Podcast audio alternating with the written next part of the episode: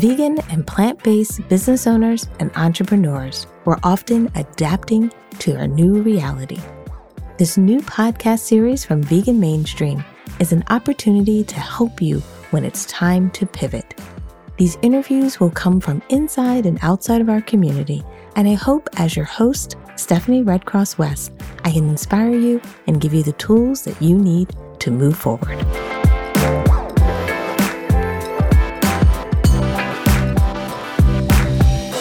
Hello, hello, and welcome everyone to our next interview. I'm excited today to talk with our guest, Adrian Cron, because we're going to be talking about, I love in the title, we talk about the unpredictable nature of being an entrepreneur or that entrepreneurial journey. I know for many of you out there who watch our podcast, who listen to our podcast, who, check us out on all the different platforms, you're always looking for inspiration. You're often maybe even looking for insight. And what I'm hoping we're going to talk about today is give you a little bit of, a glimpse, maybe even behind the curtains of what it's like to build a business, not only that's driven in passion, but rooted in technology and rooted in the idea of health. How do we build businesses that really help people not only live their best lives, but actually be able to access the tools, the resources, and in this case, the support that they need to make healthy lifestyle changes. I think as entrepreneurs, at times, we're always trying to find our space. We're trying to figure out where we can fit in and where these career paths kind of align. And I'm excited, at least all the research I've done on our guest today, I'm excited to hear about Adrian's journey because I really think Adrian kind of shows that through being an entrepreneur, through building businesses, and specifically this vegan business that he's been a part of, helping us see how he kind of came up with the ideas and kept things alive during the bumpy times. Because, every business has bumpy times. That's the measure of our growth, but also giving us maybe some wisdom around, what he's learned along the way. So without further ado, I don't want to get into too much of an intro. I want to first say welcome. Thank you, Adrian, for joining me today. Yeah, thank you very much for having me here. I'm really excited to be here. Perfect. And then I'm also excited because we're going to talk about things a little bit outside of our U.S. America bubble. Mm-hmm. I really love when we talk about entrepreneurship from different perspectives. So if you do have any questions, especially from the international European perspective, we'll definitely talk about it today. Adrian is based in Switzerland, which I'm really, really excited into diving into kind of a business and the vegan landscape from that perspective. So maybe with that, before I jump into all my questions, I'll slow down, take a breath, and maybe give us a little bit of background. Give us a sense of why and what was that crossroads? What made you say, okay, as an entrepreneur myself, it was time for you to build your business, and why you took the leap into making it a vegan business? Yeah.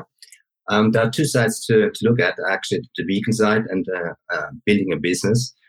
And the first time I came across vegan food or vegan industry was about 20 years ago when I lived in Australia, and we had our first son there, and we were looking for a nanny, and then finally we found a nanny, and she told us, I also cook, but I only cook vegan.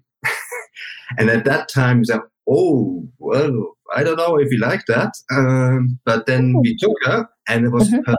It was the best food we ever had, and they had kind of like a vegan style, Italian, Indian style. Mm-hmm. And together with her husband, they actually then also set up a restaurant later on in Australia, and it became actually quite famous in that part. And we really loved the food. So that was the first time when I really came across of vegan food, and I really appreciated it. And I understood actually vegan food is really, really good. So not only healthy, and they do get a lot of good stuff. So it is actually good. Mm-hmm. So that was the first time, and throughout my career, I did quite a lot of different things. I worked in the industry, in pharmaceuticals. I was a management consultant, and then I went back into the industry. But there was always a kind of a passion to do something on my own, or with friends, or with a group to build a business. Mm-hmm. And then there was the opportunity about 10 years ago. There were two technical people from the ETH in Zurich, so this technical university where you're quite famous too. And they actually developed a couple of different technologies, and they were looking for someone who, taking the other part, the business part, commercial part, helping to build that up. So that's then how it started. We started then with soft capsule technology, which is also vegan, has a substantial advantage on the cost side, and is vegan. And then we started in the second business, that's actually Nutri, where we had developed a technology to make gummies. And the speciality about these gummies, because everybody talking about gummies, especially in the US, is that we do vegan gummies. And they have still the texture of a gelatin-based gummy. So they're still chewy, which is very nice. And that's a preferable texture, especially in Europe and in other parts of the world. This technology has also a big advantage in terms that we produce it at room temperature. So we don't destroy anything. We do not destroy the ingredients, the plants or the vitamins. It's actually great because that's kind of what we're trying to do, to actually work ethical. Mm-hmm. Yeah, that's what we started with, the technology, and then we raised it up, each level going up. And then, as you said, it's never a straight line. It's a bumpy road. And yeah, that's what we did. So. But I love the fact that you mentioned the technology, because I think for a lot of people, when they think about starting a business, they're like, you know, I just want to offer A, B, and C. But there is a technological kind of aspect to it when it comes to production, when it comes to even, like you mentioned, when it comes to texture. You know, and I think sometimes when we're building businesses, we don't always have the foresight or the visibility to the idea that technology can really sometimes make or break a business. Would you agree with that, or agree with that perspective? Yeah, sure. Absolutely. I want to make some comments on when you start a business, because there are some different businesses to start, or which you can start. You can actually start a business and create a brand. So you go to a contract manufacturer, get your products and build a brand and get it into the market. I think that's a certain business. What we did is actually we went to the green field and we start from scratch in terms of the technology. So that's a much, much longer road. It needs much more investments and so on. And it's probably more bumpy. And when you have the technology, then you start actually kind of with the second setup of the business, that's selling the product, actually, as if you create a brand or you do private label, which is also not easy. So you have the technology part, which is difficult, but also the commercial part, which is not that easy. So technology can give you a huge advantage, but the road, I would say, is much longer to get there. Yeah. And I guess I bring it up, or I mention it, because I think sometimes when people think they're building a business, they think they just need the brand. They just need the colors and the design and the messaging. But often what makes a business great is the layers of those components. It's the layers of, yes, the design element. It's the layers of obviously having an amazing product, but it's also the layers of how you distinguish your brand. In some ways, technology can help you make that happen. Yeah, I think what is really important, first of all, you have to solve a real problem of your customer. If you don't solve a real problem, I don't think you're going to make it. Unless you just spend billions of dollars, then maybe you're going to make it, but otherwise you won't make it. So I think that's the first part, what you have to consider. You really have to solve a real problem. And then the other thing is you have to get it across. And I think that's sometimes quite a difficult part, especially when you come from a technical point of view. You always think, well, I have this great product. Why is not everybody is just buying it? Well, and I would say, well, you have to get it across. You have that people have to know that, and they have to know the story behind that, because people love to hear stories. And if they do not hear stories and why they should buy it and why they should solve, they don't buy it. So first of all, you have to bring it into the world, so tell everybody. So that's already difficult, because that's actually also quite expensive, or can be expensive. And then you have to get a really good story that people actually think, yeah, that's actually cool. I really need that. I think that's a very, very important part next to the technology. Now, one thing I'm going to, and let me know if I'm putting you on the spot for this, but, you know, for a lot of my clients, a lot of the people I support, often we'll have this big debate about, you know, they want to build a business for everyone. You know, everyone can use my product. Everyone can benefit from it.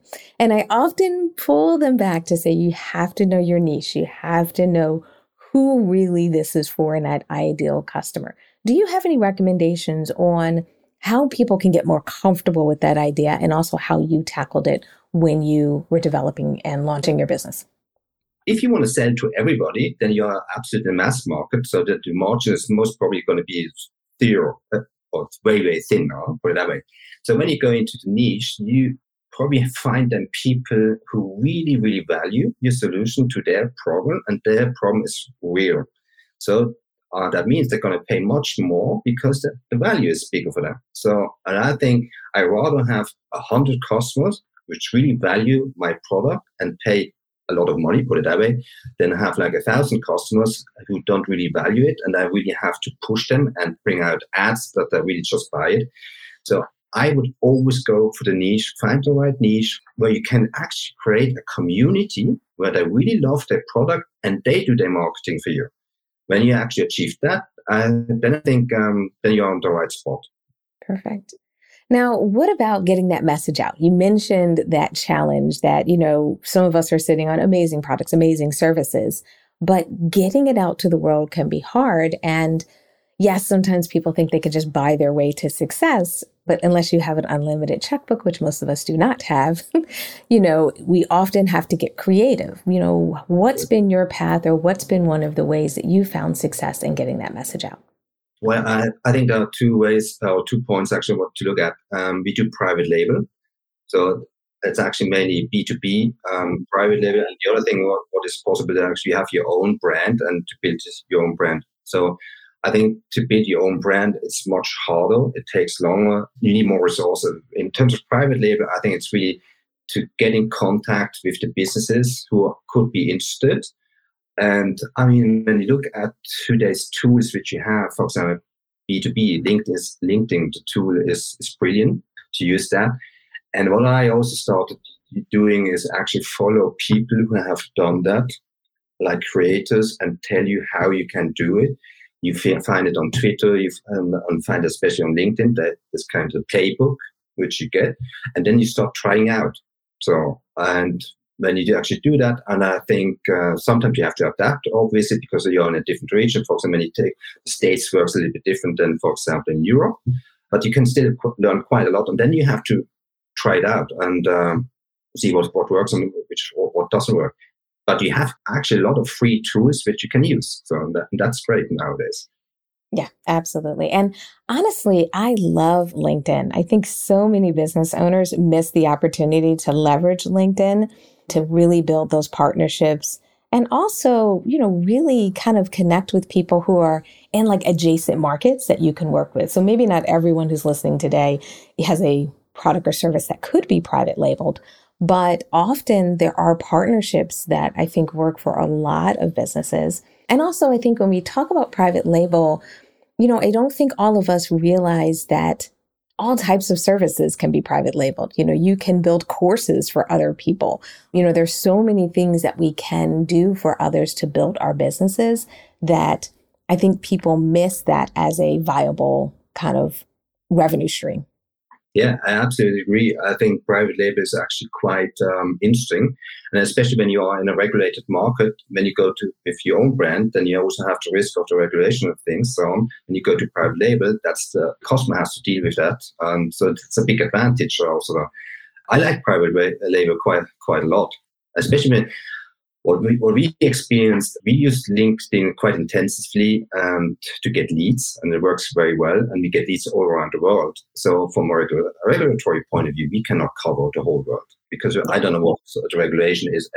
For example, in Indonesia, I have no idea. As a company, we don't know. So, but we still want to serve the customer, but they take care. That works with private label.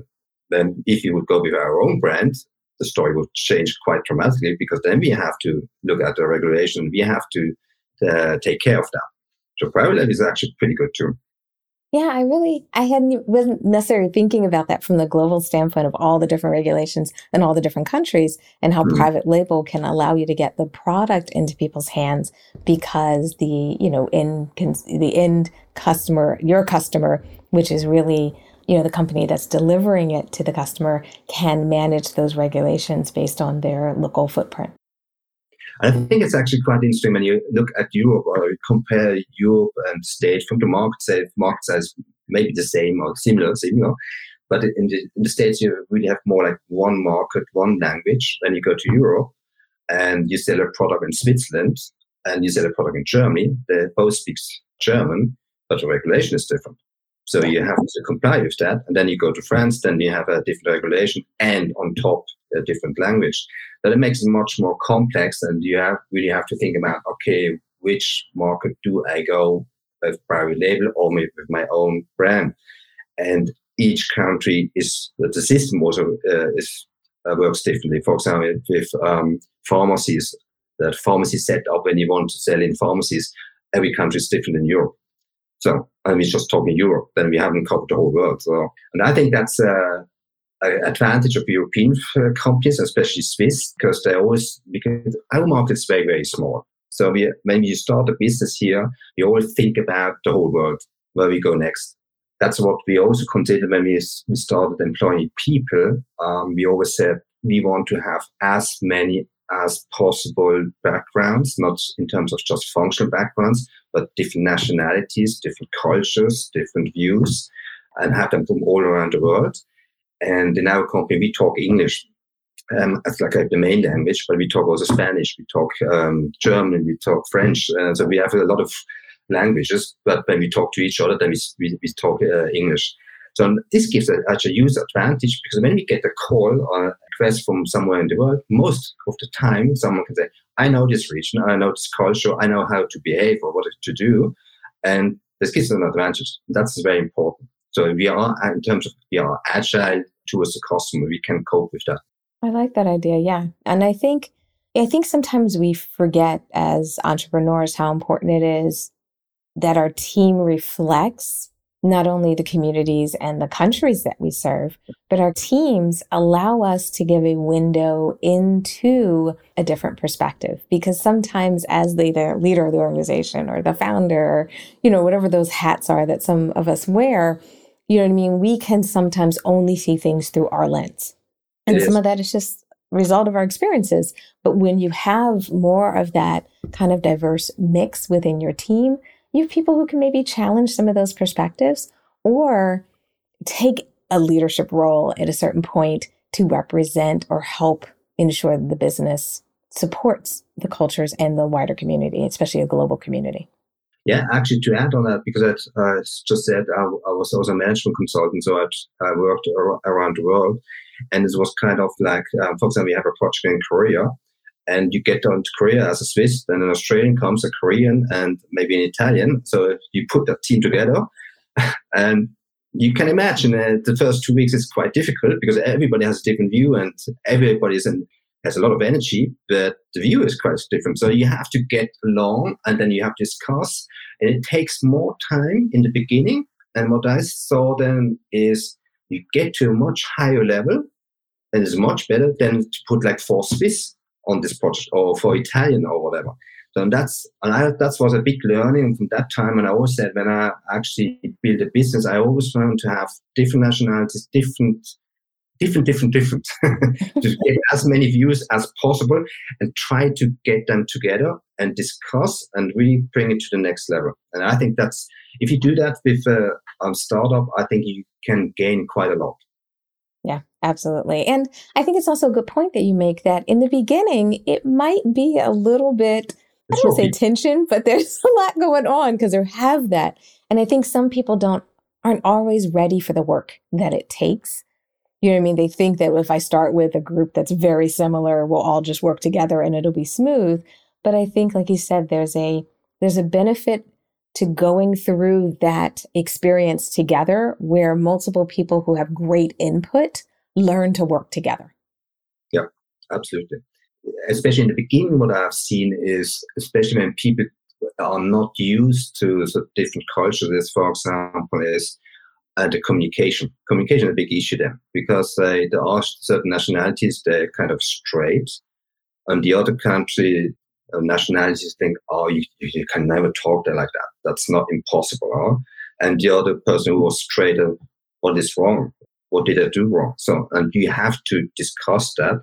And you have to bring that up in the beginning, that different nationalities behave in a different way. And it doesn't mean the same. So what you say is something different what the other person hears. So, and that's important. That's what you have to get along in the beginning and address that. And then after a while, then it works very well. Yeah, I definitely can see that. And I can even see that in the same country as well, because we all even come from different backgrounds. Even when I think about here in the US, you know, where someone talks about a style like a, you know, East Coast, New York, DC style, maybe a little bit different than a Midwest or Southern style, even in speed and tone. You know, I even joke sometimes, you know, where I love learning about language. And there's a lot of, you know, people that talk about how like in certain places, if you don't interrupt a person, it almost sounds like you're not actively listening. You know, if you don't go, yeah, I know what you mean. Where another person's like, that's so rude. And it's just the difference in the way we use language to communicate and support each other. And I think actually also the US has quite a big potential. For example, when you look at the people, they are not the US, the Americans. There are so many diverse people with also different backgrounds or from nationalities or whatever. So I think that even if I would actually start a business in the States, I still would go the same route and think about, okay, which niche can I serve? Maybe also the nationalities or take that part on. So I think that's quite a big opportunity too in the States. Yeah, absolutely. Absolutely. Now, one thing that often comes up when people are thinking about running a business, they're really trying to understand the market. Yep. And I'd love to get your perspective on the market, whether it's from Switzerland perspective, Europe perspective, global perspective. But what do you think is either unique about the vegan market, and what have you, through, you know, your work of running a vegan business, has been changing or shifting or trends that you're starting to see in the market? Well, in Switzerland, like vegetarian and vegan has been trendy for quite some time. We started with the soft capsule, for example, many years ago, and we saw that vegetarian vegan is coming. It's just the question is how steep it's going to be. So that was what we discussed. So we said, okay, we have to do that, and it is confirmed. I mean, when you look, let's take Switzerland, more and more people. They're at least flexitarian. So that means they eat more and more vegan, they eat more and more vegetarian.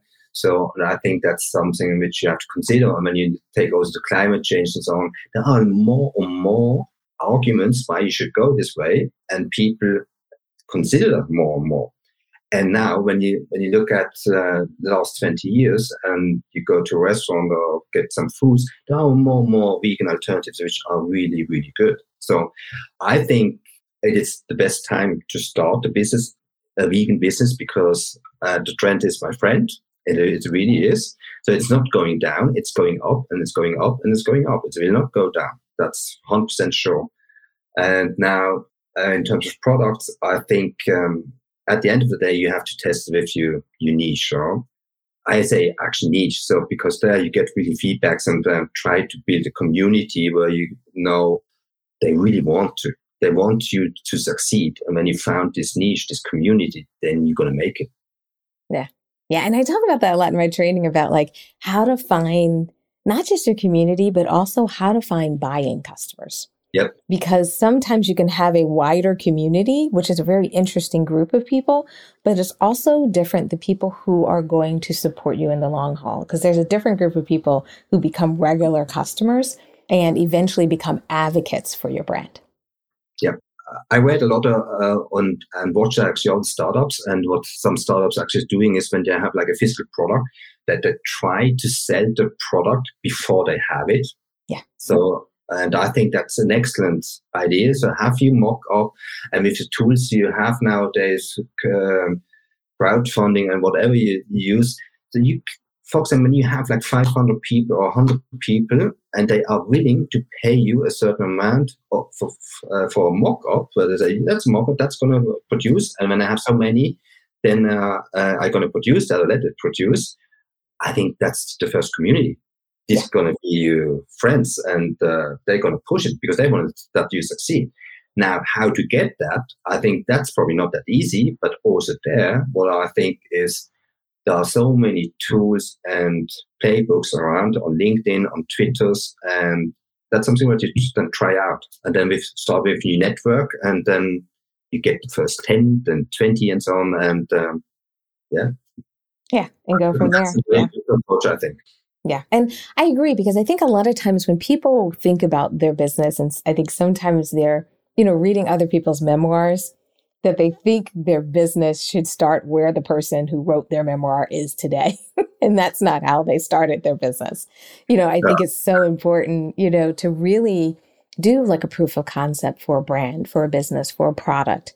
And not just that, because sometimes the shape of the final product might even be different, and sometimes even better, the more the consumer is involved. Now, it doesn't mean that everyone who raises their hands, your product's going to just keep switching back and forth between one idea to the other. But I do think you can really have some amazing brands when you also get comfortable with the customer kind of having like a seat at the table for making some of those decisions on how the business and the brand kind of moves forward. And I'm sure that maybe even with some of your process around moving from like, soft gel caps to gummies and things like that. Yeah, I think you have to talk with the customers. And also actually when you let's go to the B2B customers. And I think also there, what we did is we not only approached like the large companies, we always said we want to talk to the small companies, especially startups. And I always get a question of why do you want to go there? Because you don't going to make money there. I mean, you make the big money with the big customers and blah, blah, and so on. I don't know. I want to go to them, because they try out new products. They're way fast. They give you all the feedbacks, and you learn hell out of these customers. When you go to a big company, you don't learn anything. So put it to extreme, huh? Yeah. But what I always say, so I actually always visit the startups, the small companies, because they act, first of all, the owner actually talks to me. And he's very interested, and he's proud that he succeeded something with our product. And he tells me what he succeeded and what doesn't work. So I learned really a lot, and then I can take that home and I say, okay, maybe the next product going to be this way or this way. And that's a big learning, I would say. Always try to get in small companies also from a learning perspective as a customer. Yeah. And I agree. And they can create such amazing partnerships down the line, because when the two of you feel like you're in it together to win, to move forward, because some of the bigger brands, it doesn't feel that way. It's just a line item. It's a spreadsheet. You're at that level. But some of the smaller companies, you can really build some amazing bonds, and you get that collaboration. You really can get some other amazing benefits from that relationship that you almost never even imagined. Yeah, and it's much closer. It's kind of almost friendships. And then, when you actually deliver something which wasn't really perfect, so they also say, okay, let's discuss how we can do that. And the big companies just send all the products back, and they do it better next time. So when we want to have the money back. So that never happens with the small companies. We always then discuss, okay, what do we better? How can we solve that? And so on. And you really help each other. And that's where you really learn. And I think... that's very, very important.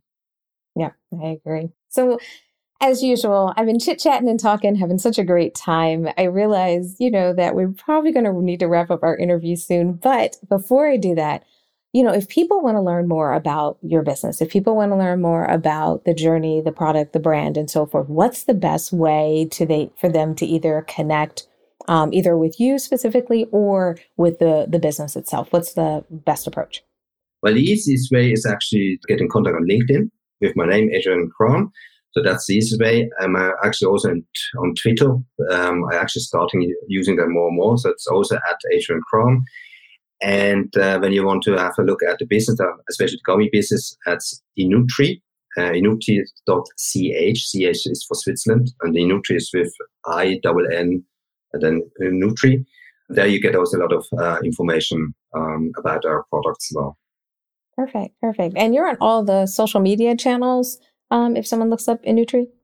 Not that much, because our main business is still private label. B2B. Yeah, so I was wondering. Yeah. So LinkedIn is actually important for us. So that's what we make our business mainly. Perfect. Okay. All right. Well, I'm hoping maybe some people who are thinking about going global with their brand, some people who are maybe in the European space and they're trying to maybe expand, that this interview maybe will inspire them, give them a few ideas, and also maybe help them see, a way forward. I think sometimes, when we run a business, we can hit a lot of, we make a right, it feels like we turned down a dead end street. And, we got to do that 3-point turn to back up. But I think sometimes, hearing from individuals like yourself, people can feel a little bit more optimistic. They can understand that it does take time. They understand that, we do hit some of those bumps in the road and so forth. So maybe as we wrap up our interview, do you want to share something that's maybe one of your biggest learning experiences? One of those things where you hit a speed bump, you hit a detour sign, you hit something, and you found a way forward, and you'd like to maybe help anyone else who's struggling or having some challenges themselves in their business. I think you have to know life is not a straight line. It's never a straight line. Whatever you do, it's just not a straight line. I mean, I'm over 50 now, and I could never imagine what I all have done like 30 years ago. So it's never a straight line. That's the first thing. And then in terms of one learning is also how you take decision, because I often get asked what's the hardest decision and so on. And I try to make every decision easy. And how to make it easy, I think you have to categorize the decision making. For example, when you have a decision which is like short-term reversible, then you can take it fast to just do it. For example, buying an office chair. I mean, you Google what is cheapest, what it fits, buy it. And if you don't like it, you get rid of it. So that's easy.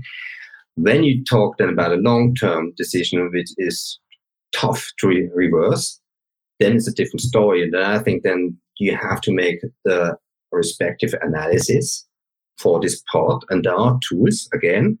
And when you have done this analysis, then you probably also want to check that with outsiders, not in terms of getting their opinion, what they think.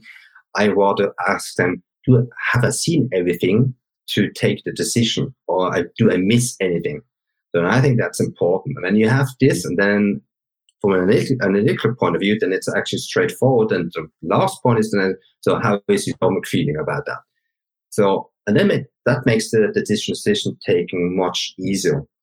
And obviously, for a long-term, hard, reversible decision, you have to also take more time, but it makes it easier. And I think that's a learning. What I took over the years is you have to know when you can take fast decision, and you have to know when you have to take a little bit more time and have a structured way how you're going to do that.